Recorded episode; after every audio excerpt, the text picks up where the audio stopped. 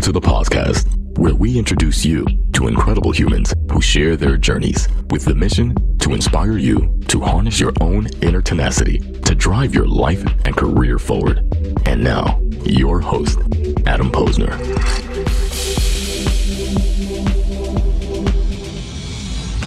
Hey, everybody, and welcome back to the podcast where I bring you the best and brightest from the world of business, marketing, and personal growth to help you harness your inner tenacity and drive your career forward.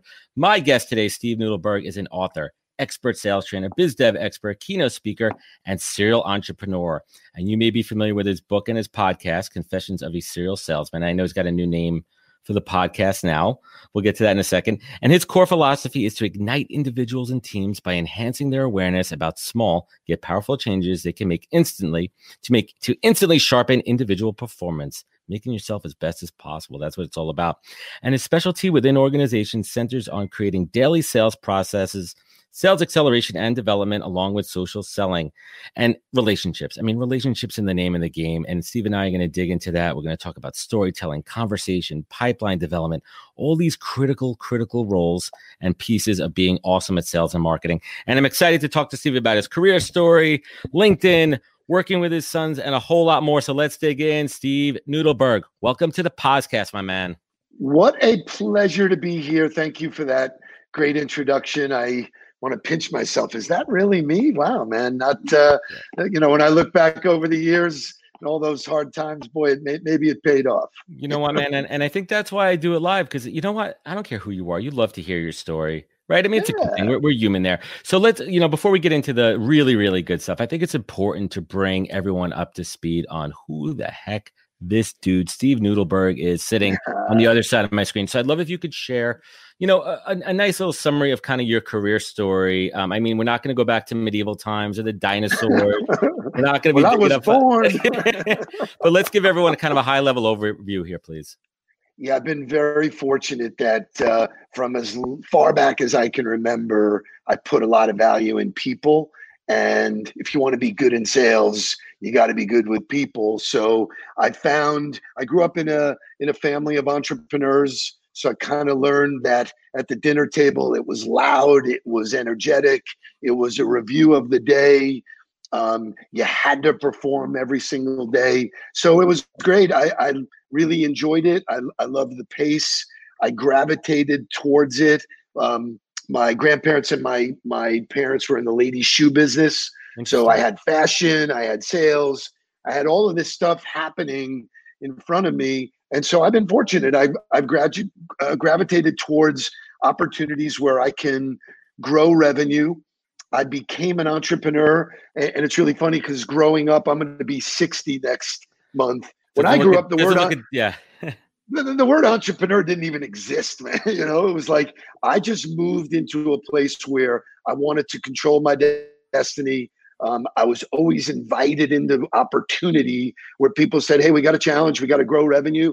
Can you help us do that? So my whole career has been littered with lots of failures and a couple of big home runs. And I've learned from every failure. And I love it. All along, the people that I've met, whether I was winning or losing, had equal value to me. And so I'm super blessed that, you know, like you said, I get to work with my sons now. I have unbelievable business relationships, uh, some that we know together, some you know, and you know if you if you look back and you can add value every single day, which 100%. is what was our mantra. I do it and I get rewarded for it, yeah. and you know I'm super happy, dude. I, I love it. That's awesome. Well, let's take it back to the renegade days. Tell us about the renegade days. Oh my god! So I was fortunate to represent a line of jeans back in the day uh, called Edwin Jeans, and most young people wouldn't know that. But that was like the first. In the Z Cavaricci? What, what yeah, era? What I, era are we in? Are we in the Cavaricci conversation? So I knew Jim Cavaricci. Yeah. Jim Cavaricci was an actual guy. His first name was Jim. I would never think that Cavaricci's first name would be Jim. Jim. I thought it'd be like Antony or some kind of Italian. Jim. It's like Bob Cavaricci. Okay, that's, that's exactly fun fact. Right. Fun fact. That is so cool. I had no idea that you'd be bringing up that dialogue, but that's a perfect example of where, you know, I was, you know, working with a line of jeans. I covered the entire Southeast. I did most of my business with two major retailers, but I had to get in the car and I had to travel, and everybody thought it was really sexy, which is really a misnomer of most businesses. Yeah. It's not sexy. It's it's really about Cheap doing the reps and, and putting in. And, yeah, yeah. You know, did, did we have good times? Listen, I, I remember when Tommy Hilfiger was the the sock buyer for Merona. You know, so those were fun times. You know that I I just learned how to you know take advantage of everything in, at my disposal. And the most valuable asset of every step of my life has always been the people I get to meet, and I make the most of it. You know, so and I think I think that's why you and I are talking right now, and we'll certainly dig into the power of relationships. I mean, every single success I have is predicated on relationships and not burning bridges and holding a value to them. But instead of all the good stuff, let's rewind and talk about some early career failures because I think that's really critical. Um, to kind of set everything up here, right? Is learning from those early mistakes. Bring us back to a couple of those like early mistakes that you had where you course corrected, you learned from them, and you're really building on those, you know, looking back over the last 20 plus years. So, you know, the my, my as I said, my parents were in uh, the ladies' shoe business. They were ready to retire. I was ready to take over the business and was really probably uh, bigger in ego and stature than I was ready for. Hmm. But I took it on. I realized I was not capable of dealing with um, circumstances which happen in every business. There's always things that happen. The pandemic now is a circumstance. Exactly. I've, you know, I've dealt with so many in my career. I wasn't prepared to do that, and so it failed. And you know, what did I take away from that? Was I was willing to look at everything that I didn't do for me, the biggest takeaway was that there's always mentorship at any given level. That if you're willing to ask, there's somebody who's been there before who will say, Hey, listen, I'll send the elevator back down. Here's what I know, and here's how to avoid that. Paying it forward. So I, I think, you know, entrepreneurs or salespeople think that it's all about doing it themselves. Nobody ever does it on their own. There's always somebody or a group of somebodies that influence your life and your career. I just got good at asking, like, wow, I'm way over my head here. What what do I do? What would you hmm. have done? And so, you know, I think one, you know, I put together what I think is a master's degree in life, the things I've learned. One of those is I'm insatiably curious. I really want to listen and learn and you know. Inquisitivity being being inquisitive is such an underrated powerful skill in a human being oh, right? Being pa- always asking the whys and the hows and coming from a smart angle and, and a perspective of you know i want to learn more. I want to know what this means. Were you uh, you know going back to the day when, when your parents had the shoe store what did you what would, would you learn from them? Were you open to learning? Did you like pick things up? I mean what were some of those things that you kind of walked away with well, you know, so I, you know, I initially just loved the interaction. I love the fashion part of the business, and so I was getting fed in a couple of different ways.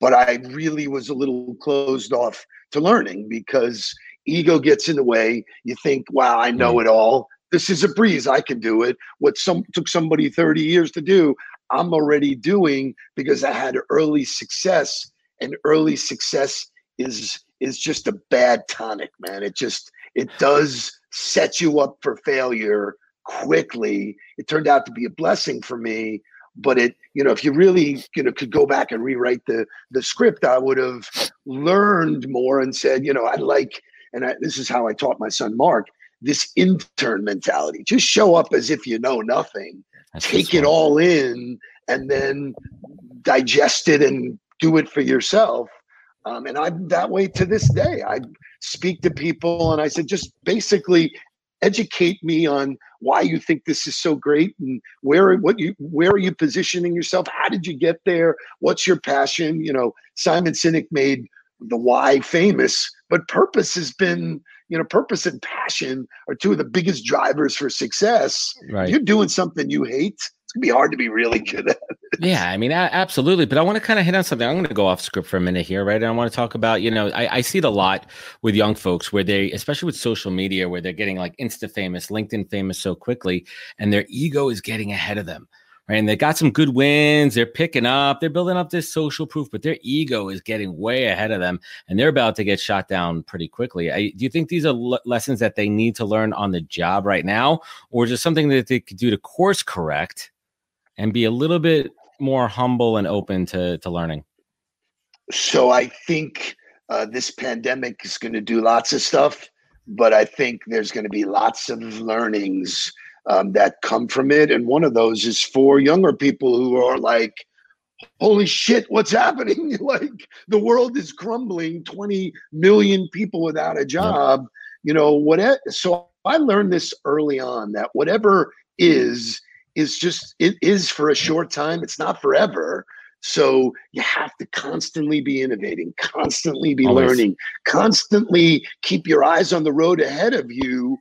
And I think to your point, some people get to a place where, you know, and I think this was really true of me early in my career. Somebody gave me a book called Do What You Love and the Money Will Follow.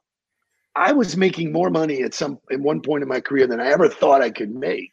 It, it was unbelievable. Could buy anything, drive anything, but I was miserable. I you really didn't like it. And it wasn't working necessarily with people I wanted to work with or doing, you know, anything that had any further value than just cashing checks. And you know what? It, it led to me making a career change at 34 where everybody around me looked at me like they said, dude, you're on top of the world. What are you, what are you doing? And I go, you think I'm on top of the world, but I got to get well, up every morning and sort of trudge through this. It's optics, right? Like what people yeah. see on the outside, they have no clue what's happening on the inside. And it's so it's so interesting too. We were talking, you know, before we went on air. You know, I, my pivot was at the age of 35, and it's such an interesting age looking back at it, right? Like you're yeah. you're you're young enough where you could you can make changes and and still have plenty of you know road ahead of you but you also could look back in that rearview mirror and see what happened before and learn from that right? I mean, I am grateful for my my pivot at 30 at 35. So let's let's fast forward a little bit too. I love that you're uh, an optimist. I love that you you also have a positive opportunist mindset, which is I think certainly important and always finding opportunities. And you talk a lot about, you know, your 27 core leadership rules of engagement, right? In your in your book. And we're not going to go through all 27 right now, but like I want I want to highlight a couple of like those really key rules and let's unpack them. Uh, I'll let you you tell me which ones are like important now, the ones that we really should be focusing on. Great. So um, the rule um, that is most talked about, and there's a lot of them, but um, most people are trained when they greet people with "Hey, how you doing? How are you?" You know, and that's basically an invitation for someone to take the monkey off of their back and put it on yours. Oh, my car, my house, my boss, my you know, whatever complaining, whatever soundtrack that is going on in their mind. And I've learned right. this in all of the training that I've done, most people are just programmed negative. It's the first thing that comes to their mind. Right. Just to well, bitch sh- other people. Right. We shifted that behavior early in my sales career. And I say we because I've always worked with groups and whatever. And I said, we're not going to do that anymore. We're going to stand out. When we greet somebody, we're going to say, hey, tell me something good. And most people go to that Chaka Khan song, which is kind of cool. That'll be a gift for people the whole day. They'll be humming them, but you'll be surprised that people stop in their tracks and go, hmm, they can't even think of something good. When they think of something good, boom, whatever they tell you at that moment is what's important to them and what makes them feel good. And the more you make somebody feel good, the more they want you around. I so it became it. very self fulfilling that it was like, wow, you know, like if you call my voicemail which I give out my cell number to everybody. I don't care. They call the voicemail says, Hey, this is Steve. Tell me something good. Well, it's hilarious because I don't always get good news, but the person on the other end is kind of fumbling around going, yeah, Well, I got good news, I got bad news, you know. So, and if we're thinking about it from a sales perspective too, now you're changing their mindset to be in a positive mindset, to be more open and perceptive, which which is which is what we're leading to right? And i think Correct. the problem with so many people i mean i this is a tough one too. I think that there's so many amazing old school sales strategies and tactics that still apply today. And you got to put like the modern empathetic social spin on it too. But like you know how have you kind of seen this transition? I mean you've been in sales then you've been in sales now. Like what's working what's not working? How are you teaching this? So i think one of the challenges that people have is they're looking for a silver bullet there's no silver bullet. There's no one thing, hey, pay me this chunk of money and I'm going to make you a great salesperson. No. That doesn't exist. It's figuring out a process, investing the time and energy to physically do the process, physically and mentally. And then you figure out along the way what works and what doesn't. So I think sales today is the perfect fusion of what I learned at retail about mm. how to deal with people and just using new school new, new age tools. Right. And so you know i think one of the things that i learned in retail was how to think on my feet and have a real-time conversation with somebody.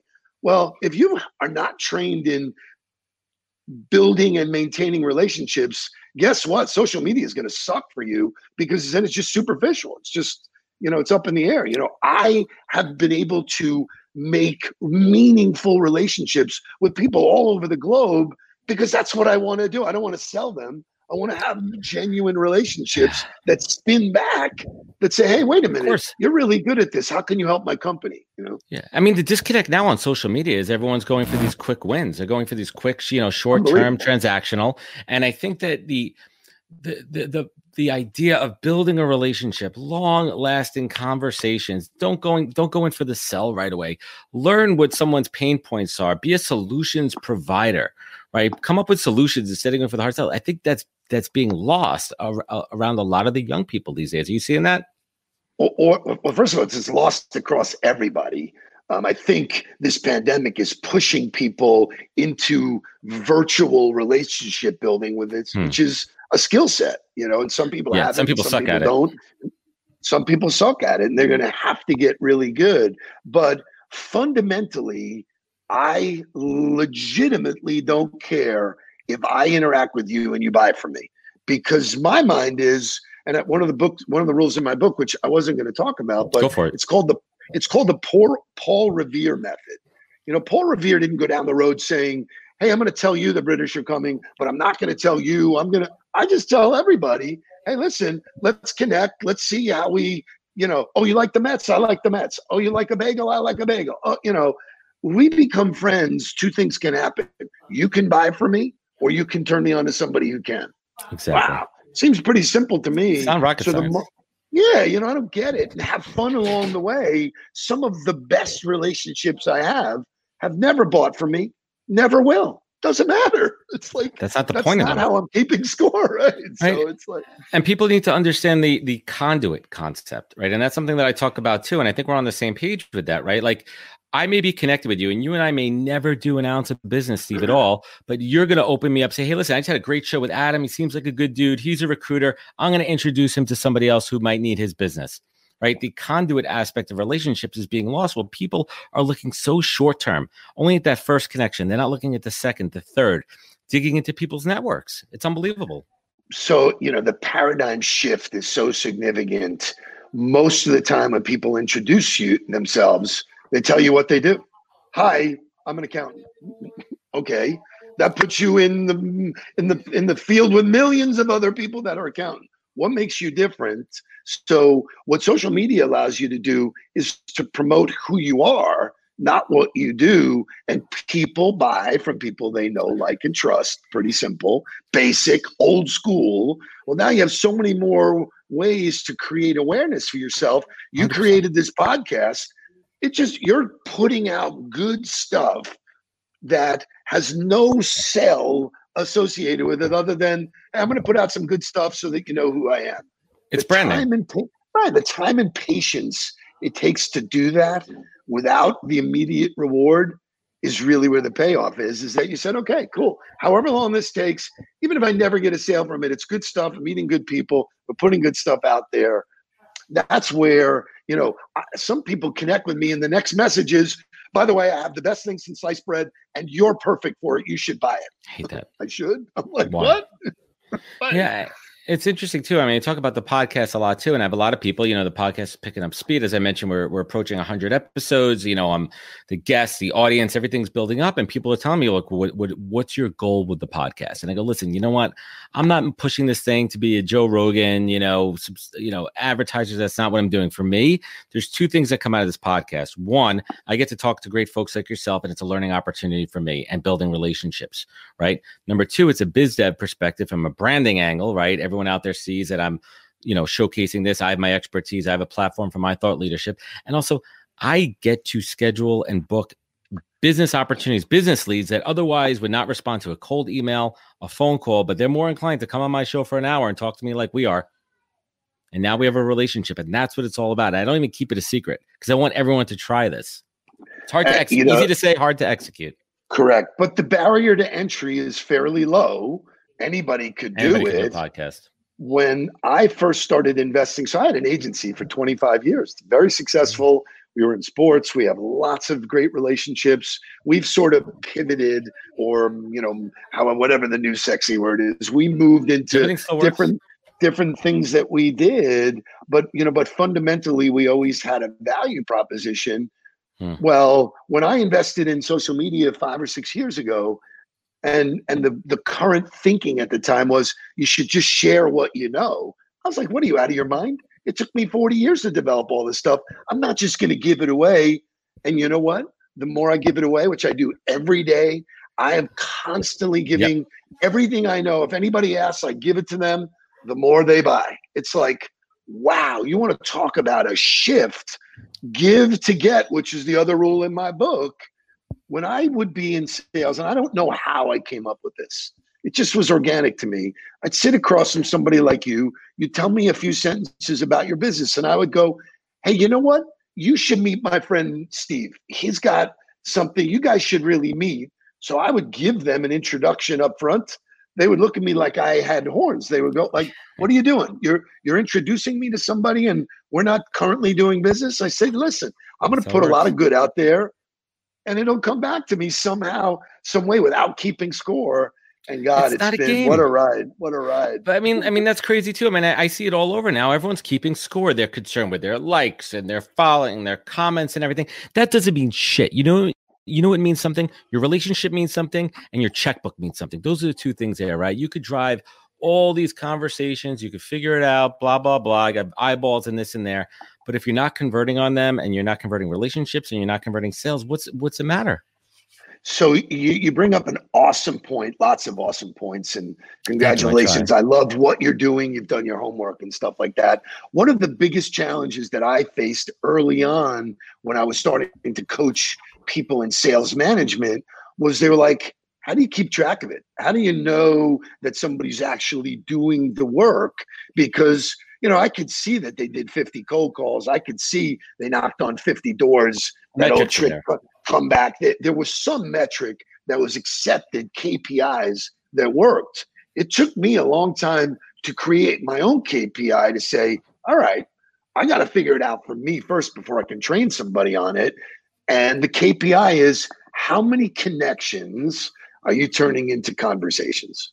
And C to C is trackable. And you know what? By doing that, all of a sudden the funnel flipped upside down and business is inbound. Yep. I mean, I'm in sales for 40 years. Nobody ever knocked on my door and said, Steve, here's a bucket of money. Can you help us spend it? I mean, that was ridiculous. That Happens all the time now. Happens all the time. Hey, I got a problem. I've chosen you as the guy that can help me fix it. So, and why do you, you think? Know, why do you think that's happening? It's because you're investing in social and you're putting yourself out there and you're giving, giving, giving. It's all about adding value, and it's not rocket science, and it's being real. And and dude, you have so much expertise and and and and just life experience to share that's so valuable for everybody out there. Let's make a little shift to talk about LinkedIn, right? You guys do you know sales training on LinkedIn, and we're not talking about the sales training where it's formulaic and you know you're trying to get somebody into a you know uh, uh, uh, these like engagement pods and all this other BS techniques that mean jack shit there. But we're talking about real sales on LinkedIn. Because let's be honest, I mean, that's what the platform was built on. It's about it was about jobs and opportunities and connecting. So take us, you know, a little bit behind the scenes and how is your program different than all the other ones that are out there? So I think it fundamentally speaks to who I am in the marketplace. So I'll back up for one second. Sure. I noticed early on that all of a sudden everybody's a coach. They're a life coach. There's a financial coach. Don't get a, me started. I mean, like oh, like, wait a minute, would you get in the car with somebody who's never driven? I uh, don't think so. So no qualification. I'm hanging out my shingle. Yeah. I'm a coach. I'm saving my. I'm going to pause on my rant. Everyone knows where I stand on this. So I'm going to sit back and listen to Steve on this one. So it, it, I found it fascinating. So I changed my tagline to sales doer. Every single thing that I teach in LinkedIn, I do myself. I figured it out for myself. I didn't need LinkedIn. I didn't need, you know, anybody to teach me Coaches. the mechanics. I want to do it the finesse way. This allowed me to build relationships at scale and maintain them. And so I teach people the keys to success in using this unbelievable platform that if you do it right, and the best example, which I love talking about, is my son. My son was, you know, who did your show, 10 years in college football coaching, not selling. Yeah. Right. He was Jumps a football in. coach. Yeah. You know, he says to me, Dad, I'm done. I want out. He goes, uh, please, uh, I want to make a change. I want to get into sales. I go, listen, it's not that easy. Da, da, da. P.S. I was able to introduce him to some people. He was able to talk his way into a really cool position with ESPN Palm Beach. And he like looked at me and he goes, Dad, they trained me on the product, which is what most training is, features and benefits. There was no training on how the hell do I do this? He was a process guy in football. Do, do, do. Every practice, every football player, every basketball player has a rhythm, has a process of what they do. I taught him the process of how to use LinkedIn to build his audience. And all of a sudden, his audience started working for him. He was nominated for Rookie of the Year. He's now the president of our company, Doing great. driving it because, and you've seen him, you said he's the genuine deal.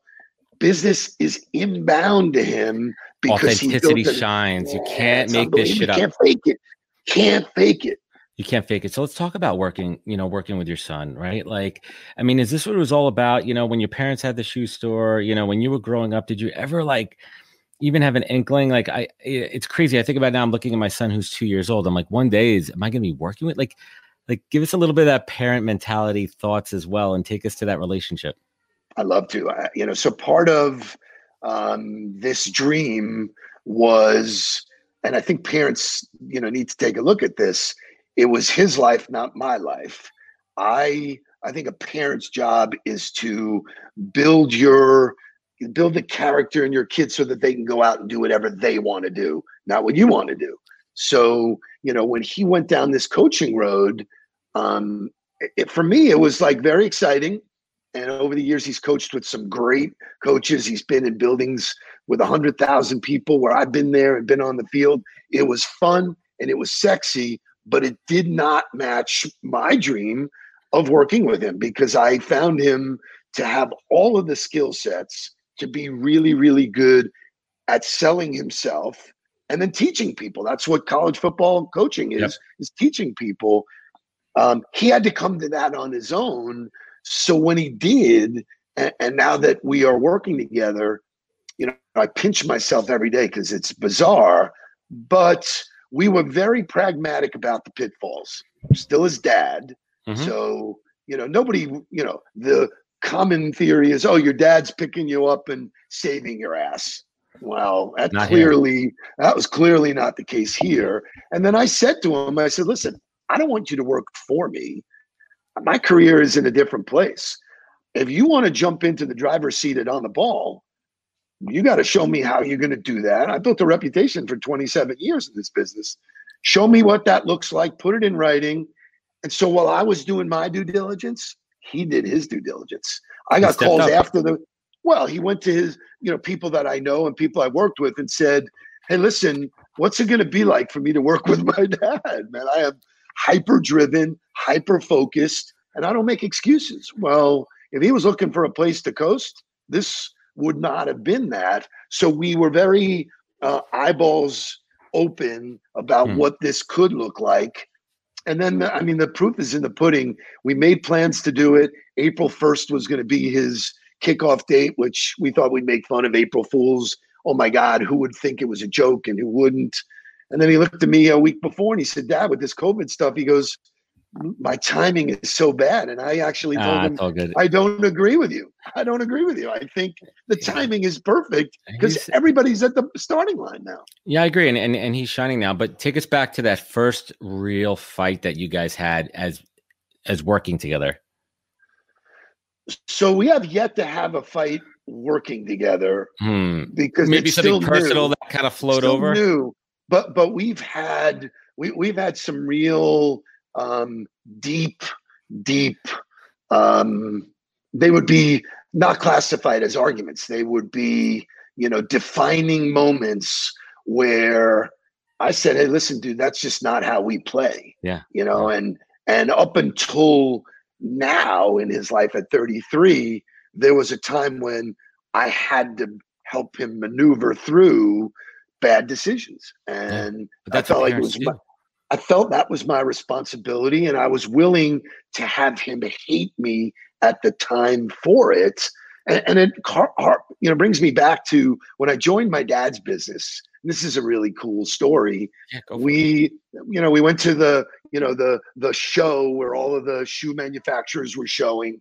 We went. We were buying shoes all day, and I was really having fun. Well, I connected with a couple of the guys in the space, and they go, "Come on, man, we're going out tonight. Come with us." You know, the manufacturers usually take uh, you know the retailers out.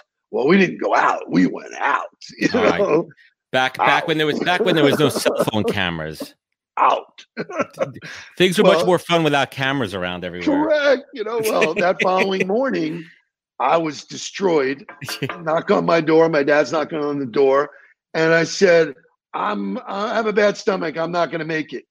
Put my head under the pillow again. Next thing you know, manager's opening opening the door. My dad grabs me, throws me in the shower, and said, oh "You are going to this event, whether you like it or not, because you will learn that you could do whatever you want, but you have to show up." And I mean, literally that day, I'll never forget it because I was green, and all the people I was out with were like kind of laughing at me. They go, "Dude, you're going to be okay." Step up, but it taught it taught me a lesson. Step up, rookie. Well, I had to do that with my son. This is the way we play. You know, we built a reputation for who we are, how we show up. And the people that know me know that I'm a man of my word. I have integrity. We don't, we, you know, I, I have this thing called the say do ratio. and if it's, if it's anything other than one to one, so lots of people say shit all day long. Of course. It's easy to say, and then they think other people will forget. They don't.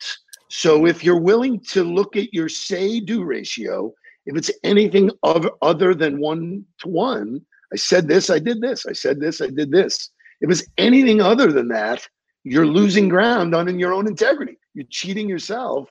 And so that's how we are down I, I, the line. I, I, I, I 100% agreed with that. And I hold myself at such a high standard too, to be careful what comes out of my mouth to make sure that I could deliver on it. Right. And I always say under promise, over deliver. And it's really mindful about what you say to people and making sure that you could back it up with action in your personal life and your and you know in your professional life. A couple of quick things here from your son Mark, who's chiming in. You know, just talking about how you set the bar higher than anyone he could or whoever worked with.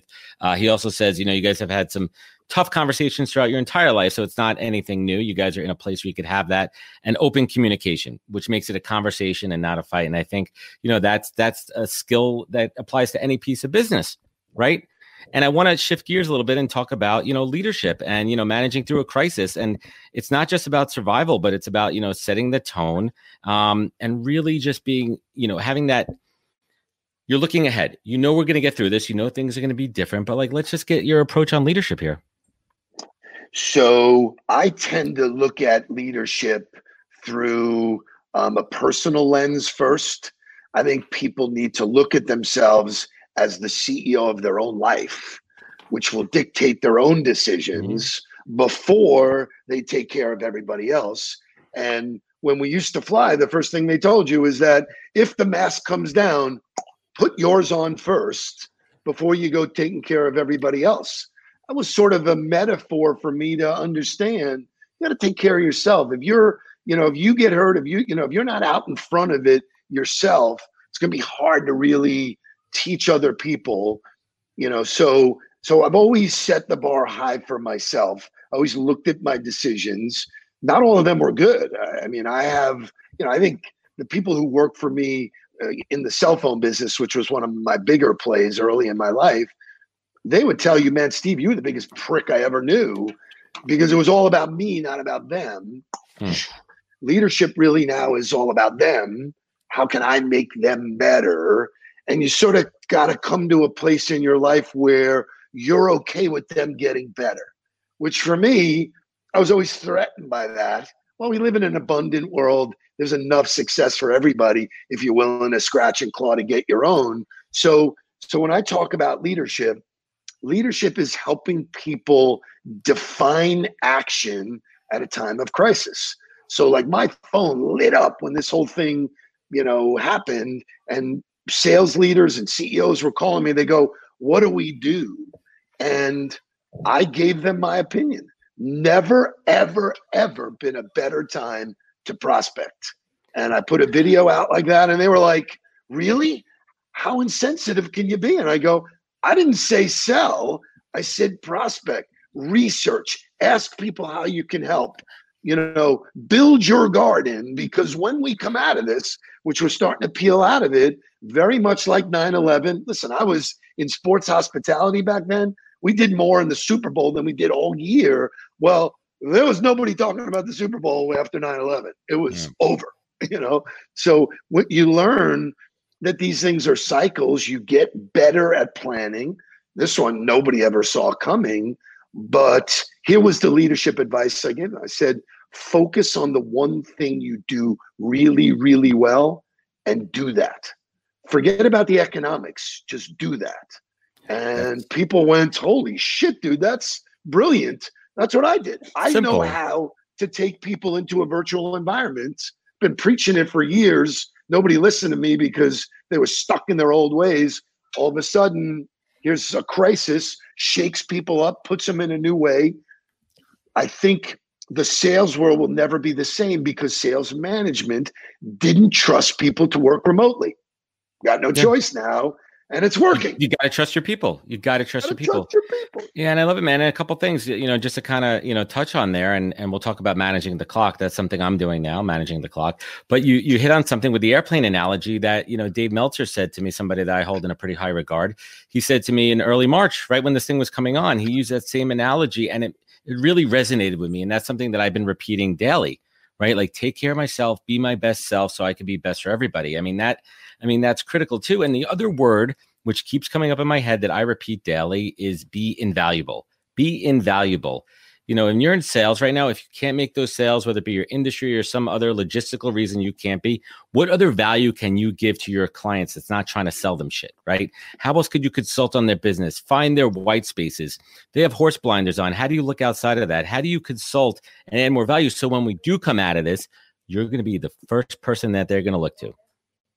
So it's funny we uh, we do this daily huddle in the morning, which is really our conversation about how to kickstart the day.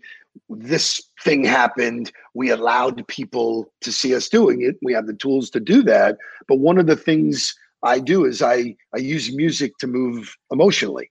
You know, changes your state of mind. You know, certainly tell me something good has that Chaka Khan's you know background. Yeah. But I use the Beatles song "Help." we're in the help economy now. Mm-hmm. You know, help. I need somebody, not just anybody. Help, and you know the the way the Beatles know everything. They're so ahead of their time. Unbelievable. They were so hip. I mean, it's. We just watched another uh, a special, a documentary on Netflix about them that was so real and so genuine. They had no idea what hit them, but their words are so powerful. And legitimately, if you reach out to somebody and go, "How can I help? Who can I introduce you to?" you know, the, to your point, they don't forget, but it has to be genuine. You can't go, hey, how can I help? And oh, by the way, we have a special on this. what? You know, that's incongruent with what no, tone, it's tone deaf. It, it's tone deaf. So, Steve, let's let, let's bring it home here, man. Let's bring it home. And I have a series of questions that I'd love to ask every guest. For as I mentioned before, this is my time to learn right? This is my selfish. I'm going to learn from awesome people like Steve Nudelberg. Um, what is the single greatest piece of advice that you've ever received that you take action on every single day? Uh, single greatest um, advice. Um, wouldn't it be a shame to be climbing the corporate ladder just to realize it's leaning against the wrong building? That's a good one. You know, it's the whole mentality of there is a book that says, do what you love and the money will follow. I, I am having the greatest time of my life sharing my gift. And you know what? There's more riches in that that are not just money riches. And I think we were programmed go get the money, go get the car, go get the house, go get the shit that you can show everybody else how great you're doing, but you're miserable. Mm. If you do what you love, there's so much energy and so much passion in that that that's your where you're supposed to be. Yeah. No, I, I absolutely love it. So, Steve Nudelberg, now it's time for you to tell me something good here. Um, tell me an amazing silver lining, a professional silver lining, and a personal silver lining that you've experienced over the last two months. Tell me something good, man. Over the last two months. Yes. Um, so, silver linings during COVID. During COVID. So, um, you'll love this being a New Yorker. Um, I got um, somebody reached out to me on LinkedIn. They wanted to connect. They sent no note, no nothing up front. I don't just accept invites. So I said, "Hey, thanks. Like, what what are you thinking? What do you want to do?" And um, he said, "I saw some of the stuff you're putting out on LinkedIn. It's spectacular. I need somebody to kick me in the ass." and I want you to do that. And I was like, okay, why don't we set up a virtual coffee? Right. We did. I do it through Zoom, been doing it through Zoom long before this pandemic. And wouldn't you know, he's based in Denver. When we try and do it, his internet went out. He couldn't do Always. it. We, had to we had to use the phone. Imagine. Oh, this. the old phone call. Oh my just god, talking. we had to use the phone. Uh, 90 minutes on the phone, just connecting, having a great time. And wouldn't you know that um, blue suede pumas came up in the in the conversation. So I don't know if you're old enough to remember blue suede Pumas, but uh, Walt Frazier, who played for the Knicks, that was yeah. his signature sneaker. When I played basketball as a young kid, it made me better. That and Pete Maravich socks. The moral of the story is we get on talking about all, all of the commonalities. I hadn't thought about blue suede Pumas in forever. He says, listen, this has been fantastic. What, is, what does it take to work with you? So he hires me as a CEO coach. We get off the phone. I go on Amazon. I buy a pair of blue suede Pumas. I, I sent him a note. I said, by the way, what shoe size do you wear? And he was like, question mark. He goes, 10 and a half. I sent him blue suede Pumas. I made a friend for life. Forget about whether I coach him right. for a month, a week, you know, it, it all came it all came in and, and i'm so grateful for making a friend that you know that's where the riches are. So uh, it it's a real story. If you follow me on linkedin you'll see uh, he's the ceo of an architect big architectural firm in in denver. And uh, you are it's never too old to teach uh, you can teach new tricks to an old dog. I love it man. And being receptive to coaching i mean that's another point that's kind of coming through here. I mean uh, everyone talks about tiger tiger woods has a coach serena williams all these top athletes and performers they all have coaches. Who do you think is coaching them right? But again you know you want to make sure that you're checking references on that. So steve last but not least right you you've been through it the ups and downs of life man. You've seen the top of the mountain you've seen the bottom uh, of that hole. You've kind of been in every possible situation right? So when you've been down when you've been down at your lowest and you've had to look up right and you needed something to pull you through and on the other side of that when you're sitting at the top you're working with your son business is flying life is good you feel like you haven't worked a single day in your life what do you look to for gratitude? Steve nudelberg what is your north star so the reason why I wrote the book, um, Confessions of a Serial Salesman, is people have asked me that question my whole life. They said, dude, you've reinvented yourself more than anybody I've ever seen. You seem to be a thought leader. You're on the front end of all of these movements. How do you do that? You do it with process. You figure out what works and you repeat it every day. It's boring, it's mundane, it's not sexy, but my rules, my 27 rules when it's not working, I go back to the rules and go, what am I not doing? What did I, what, you know, blah, blah, blah, blah, blah, blah, blah, you know, you know, and it inevitably it's something I'm eating or not eating, something I'm not doing. I wake up early. You know, it's the first rule in the book. Early is different for everybody, but all of these rules are part of my process. That the further I get away from it, and if you ask any great athlete, if you ask Tom Brady at 41, how is he still able to play? Because he has a process. He takes care of his mind, takes care of his body, and the results are there. So he doesn't watch the scoreboard. He plays every down. Yeah. I love it, man. Steve, thank you for joining us today and making time. I mean, this was absolutely incredible, and and I appreciate you, man. You're you're awesome. I mean, listen, part of the gift that social media has done is allowed this. This was a meaningful conversation. I got to learn more about you. I have no doubt that we're going to be friends and refer people. And you know, you welcome quality quality people into your life every day, and you watch what the results do. Plan. I go by plan your work and work a plan every morning. Plan your work Love and work a plan. I repeat it. Steve, thank you. Where could folks find you? Where could they connect with you? Drop the podcast. Drop the book. Tell us everything. Tell us something so, good about all that good stuff. I was given a gift with a last name Nudelberg. There are not going to be many of them. Uh, Mark has jumped into space, so now there's two that you can probably find at the top of the social media funnel. But it's at Nudelberg across every social media platform. I um, actually answer all of my own social media. I answer all of my own emails. Um, my phone number is posted in my contact information. So if you text me or call me, you're going to get me. And um, you know what? I give, and in return, I get. So um, we do a morning daily huddle. There's no restrictions. Catch us on on LinkedIn or on Facebook. We have a Facebook group where I post, in, you know, more follow up information. And then uh, in the afternoons, I do a show called "Tell Me Something Good," which you promised you would do. Yeah, and, gonna, we'll we'll get to that. And it's a 15, 20 minute interview that's all about you. Tell me something good that's going on. There's too many other people talking negative shit. Just tell me good. Tell me something I, good. I love it, man. Steve Nudelberg, thank you for coming on with us today. I appreciate you, my man. Yes, sir. And everybody who's been joining us live, everyone who's going to be joining us on the replay and checking us out on the podcast, thank you for hanging out with us. You know where to follow us, all the social media channels, more episodes on www. I don't know if I said enough. W is the podcast.com. Remember, take your online connections offline, real meaningful relationships. Steve and I could preach this all day long. I appreciate you, Steve. I appreciate everyone listening. Take care, wash your hands, be good to each other, and catch us next week for another great episode of the Podcast. Wisdom is forever, but for us, it's time to go. Thank you for joining us. Luckily, we'll be back with our next episode soon, jam packed with more incredible humans. Thank you for listening, subscribing, and sharing. To join the conversation, search the podcast on LinkedIn. And to catch up on past episodes and more info, please visit www.thepodcast.com.